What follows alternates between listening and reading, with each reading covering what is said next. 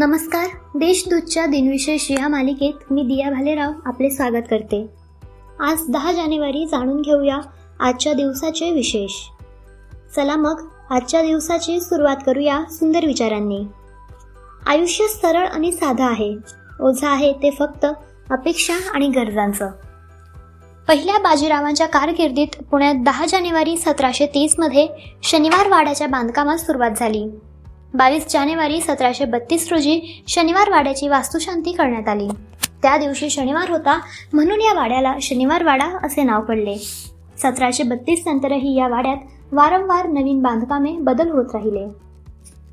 दहा जानेवारी सतराशे साठ साली यमुना नदीच्या काठावर मराठ्यांचे शूर सेनापती साबाजी शिंदे व नजीब खान यांच्यात लढाई झाली. या युद्धात मरण्याच्या अगोदर नजीबने शिंदेंना विचारले होते क्यू पाटील और लढोगे? त्यावर दत्ताजीने दिलेले क्यों नाही बचेंगे तो और भी लढेंगे हे उत्तर अजरामर झाले आहे. भारत आणि पाकिस्तानात एकोणीसशे सहासष्टमध्ये ताशकंद करार झाला.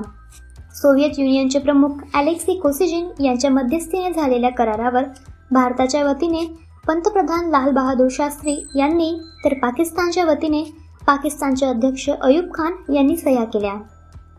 एकोणीसशे बहात्तरमध्ये शेख मुजीबुर रेहमान हे पाकिस्तानच्या कारावासातून नऊ महिन्यांनंतर सुटले. त्यानंतर बांगलादेशमध्ये नवीन राष्ट्रपती म्हणून परतले.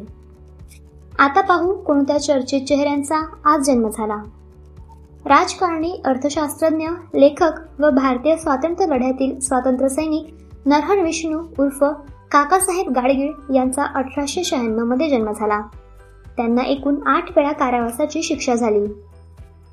इतिहास संशोधक डॉक्टर गणेश हरिखरे यांचा एकोणीसशे एकमध्ये जन्म झाला.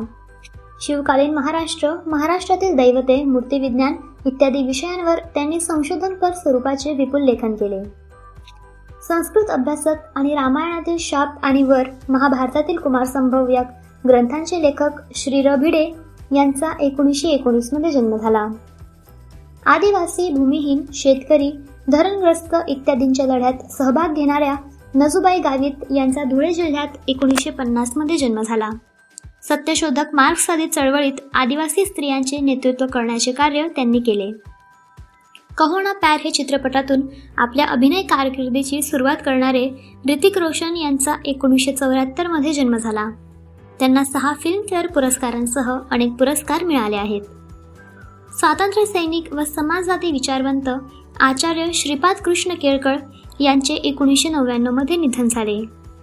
शास्त्रीय संगीत गायक चिंतामन रघुनाथ व्यास यांचे दोन हजार दोनमध्ये निधन झाले. ते आग्रा घराण्याचे गायक होते व ख्याल गायनासाठी प्रसिद्ध होते. आजच्या भागात एवढेच. चला मग उद्या पुन्हा भेटू. नमस्कार.